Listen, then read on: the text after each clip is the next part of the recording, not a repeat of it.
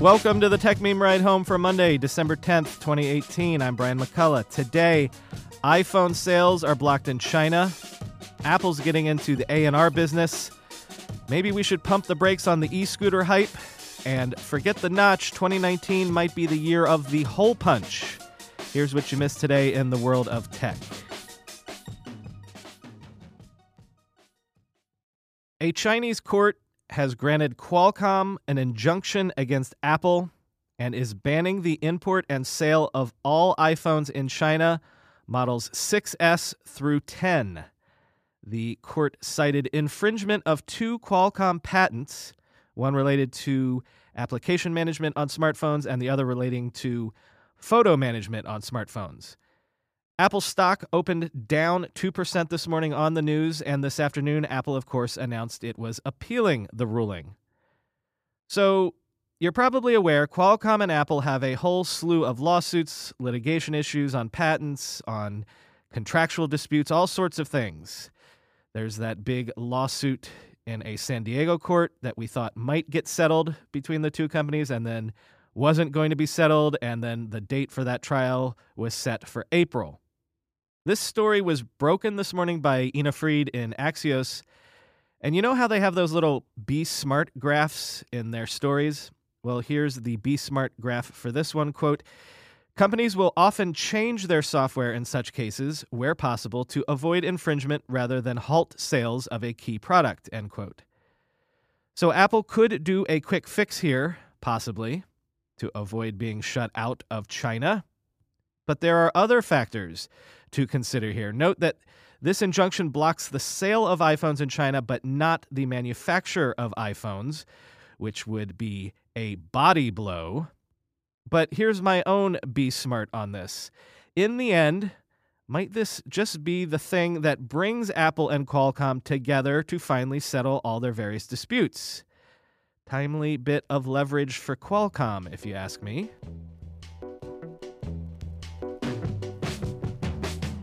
Slightly related story here.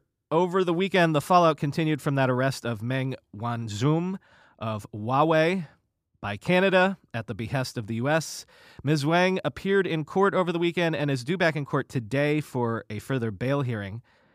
Kara Swisher's weekend New York Times column addressed this issue, and she quoted anonymous U.S. tech executives who voiced fears of possible retaliation by China, especially retaliatory arrests of U.S. executives. Quote, it's worrisome because it's an escalation we did not need, one executive said, referring to the already tense trade talks between the two countries. What China will do, given all the existing tensions, is anyone's guess, end quote. Ben Thompson addressed this as well in his Monday newsletter. He, too, cited the possibility of retaliatory arrests or something more. Quote, nearly every single U.S. tech company has some sort of China dependency, particularly in the supply chain. The most exposed of all, though, is Apple, thanks not only to its massive manufacturing operation, but also because China is such a successful consumer market for the company. Could China potentially retaliate for Meng's arrest by arresting a U.S. technology executive? Could it impose onerous red tape on manufacturing operations? Could China interfere in Apple's consumer business, end quote. Well, note that even though this was possibly completely unrelated, as we just heard, that sort of disruption to Apple's consumer business in China just happened. Continuing Thompson, quote, what is critical to understand is that it doesn't matter that there isn't an Iran sanctions-like casus belli. A reason could be drummed up if need be. These sorts of things are political decisions, subject to nearly unknowable tensions and negotiations within the Chinese government itself, which, although not democratic, is still sensitive to popular sentiment. To be clear, I don't expect anything significant to happen to Apple or anyone else. At the same time, it would seem increasingly foolhardy to not start hedging bets, particularly in the supply chain. Hedging, though, costs money, which means it is increasingly hard to see the ongoing tensions between China and the United States not having an impact on tech companies. Either they are taking on too much risk or they are paying to hedge it, end quote. Well, funny enough, guess what? Just this morning, GoPro announced that it will be moving production of its U.S.-bound cameras out of China by the summer of 2019 due to fears of future tariffs and, shall we say, political uncertainties, just like this.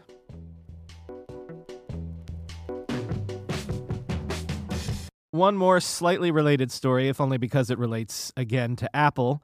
Over the weekend, it was reported that Apple had acquired Platoon, a UK-based startup that uses analytics to source talent, like musicians and writers, to produce, distribute, and sell their work. So think of Platoon as the modern-day equivalent of a record company's A&R operation.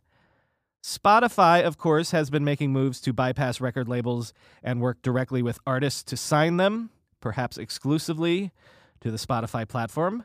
So there's no reason that Apple Music can't do the same. But in a way, this is also all about having that back catalog, that library under your wing, owned by you. Think Netflix's obsession with producing and therefore owning in perpetuity all of its own content. Quoting Ingrid London of TechCrunch, Apple can find a route to becoming upcoming artists' digital home, potentially exclusively, but potentially across a number of platforms, by giving them a range of tools to create and distribute their work. That provides Apple more access to a catalog of original content and maybe even a cut when it's licensed and listened to somewhere else, giving Apple a potential hit one way or the other, end quote.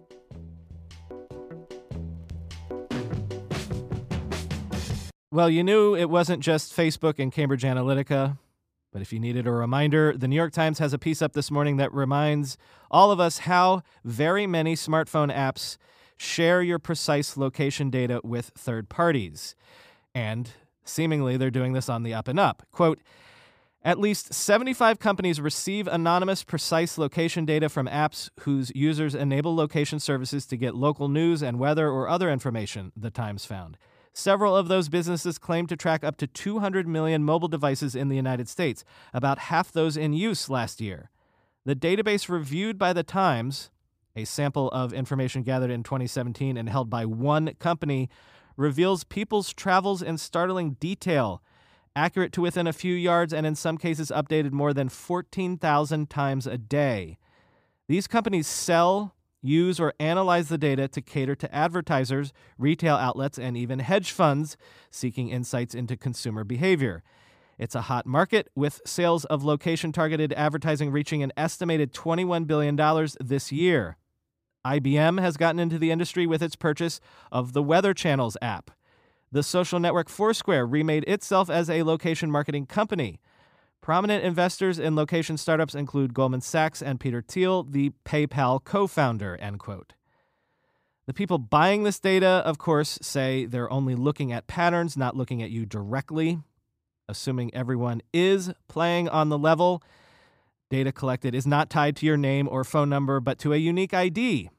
Think about web cookies on your browser, but for the real world. And who's buying this stuff? As we said, everyone from your run-of-the-mill advertisers to hedge funds who want to track real-world foot traffic into retailers they might want to invest in. However, if there's one thing all of the scandals of the last year should have taught us, it's that given enough data points, someone enterprising enough to connect the dots can probably figure out who you are. The Times tested 20 apps, including the WeatherBug app on iOS, which the Times says shared location data with companies. And what happens if that data is not protected or someone gets a little too aggressive about shopping it around? Well, as several experts in the piece pointed out, there are basically no consequences to that right now, except for bad PR. Because, well, you agreed to the terms of service when you use that app, and there are no laws on the book to punish people for screw-ups or bad behavior. So the next time someone asks you, what would common sense, simple regulation of tech and data excess look like? Just point this out to them. Here's a simple fix. Actual penalties for data loss, data breach, and data sales promiscuity on mobile apps.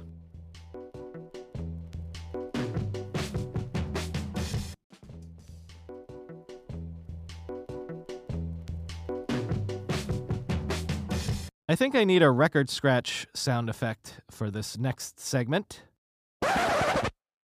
That sound you hear is the brakes being pulled on the e-scooter hype. Sources are telling the Wall Street Journal that e-scooter company Bird is trying to raise money at its current $2 billion valuation, and that Lime is doing the same at around a $2 to $3 billion valuation. Both would represent valuations significantly below the company's initial asks. Lime apparently originally was passing the hat at a $4 billion valuation before inching that back down to $2 to $3 billion.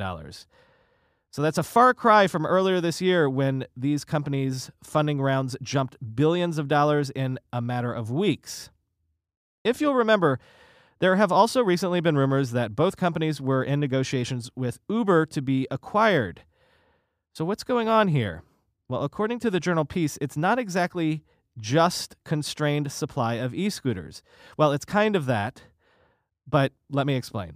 The piece actually had a number that we had heard rumored before but never confirmed. According to the journal, earlier this year, some scooter players were reporting revenue of more than $20 a day for each scooter they had on the streets. So the math on that is pretty fantastic. If your average scooter costs $500 a pop to purchase, you only have to put them in circulation for about a month before you break even on that purchase price. And if a scooter could last 3, 6, 12 months out in the wild, yeah, that's some pretty good math. But quoting the journal, the economics, though, have proved tougher than expected, people familiar with the company said. One issue is scooters not designed for heavy use are breaking down quickly. In some markets, scooters last about 2 months, investors said, often less time than it takes to recoup the purchase cost. Another is vandalism, glorified on social media through video clips of people knocking over rows of scooters or throwing them off parking garages. Scoot Networks, a small San Francisco operator of electric Vespa-like scooters, this summer won the right to launch a fleet of as many as 650 scooters there. It hoped to capitalize on the launch of Bird and Lime in the city months earlier. But within 2 weeks of its October launch, more than 200 scooters, out of the original 650, had been stolen or vandalized beyond repair, Chief Executive Michael Keating said. That was far more than he had estimated when he got into this business. Quote, part of our assumption was that if the theft rate is really, really high and the vandalism rate is really, really high, there is no way these other companies would be in business, he said. That ended up being an underestimate, end quote. There's another detail here as well. Sources at multiple companies tell the journal that riders per scooter per day has actually been dropping lately. So the cost of operating the vehicles is turning out to be worse than anticipated because of vandalism. Also, they break down often, and also usage is starting to dip. But does any of the companies in question have the market power to leverage, say, improved design by commissioning custom designs that might improve durability? Maybe that's behind the Uber acquisition rumors. Leverage. I mean, did you read about that company Ninebot in the long reads on Friday? Basically the only game in town for scooter manufacture at scale. In terms of vandalism and theft, I mean, there's a reason why the city bikes here in New York City are built like a Buick from the 1950s and weigh basically a metric ton. But also, in terms of the dipping usage numbers, note this tweet from the great Bill Gurley, quote, one more issue that falls into the obvious in hindsight category, the scooter business is remarkably seasonal. Looking at third-party credit card data, overall U.S. weekly sales are down 35 to 40% for both companies in a few weeks. Austin down 60% plus. Colder Portland and St. Louis, 78 to 90% down.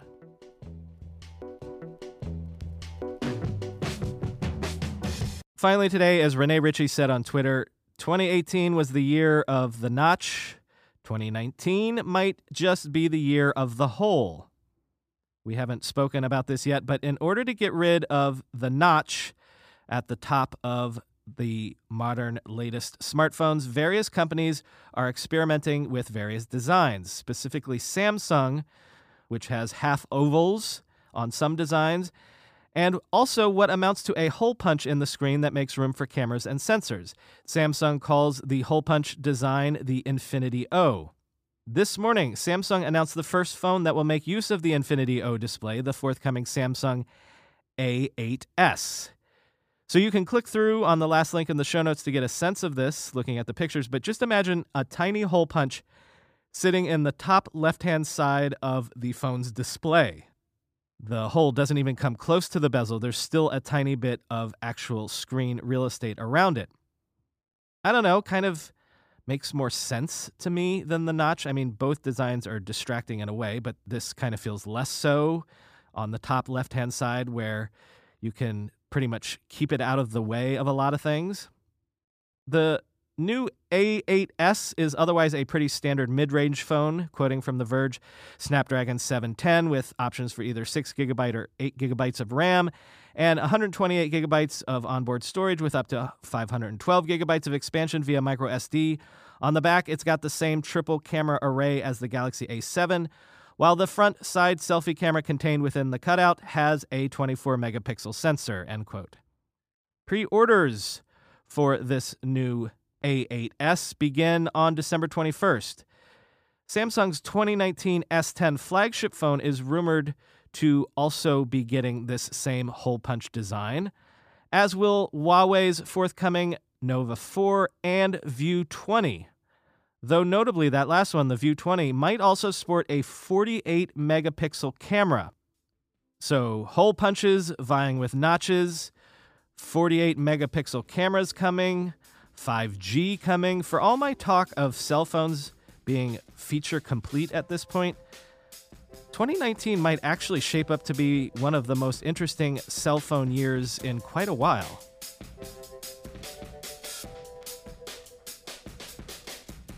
So I decided to come back from Miami after all.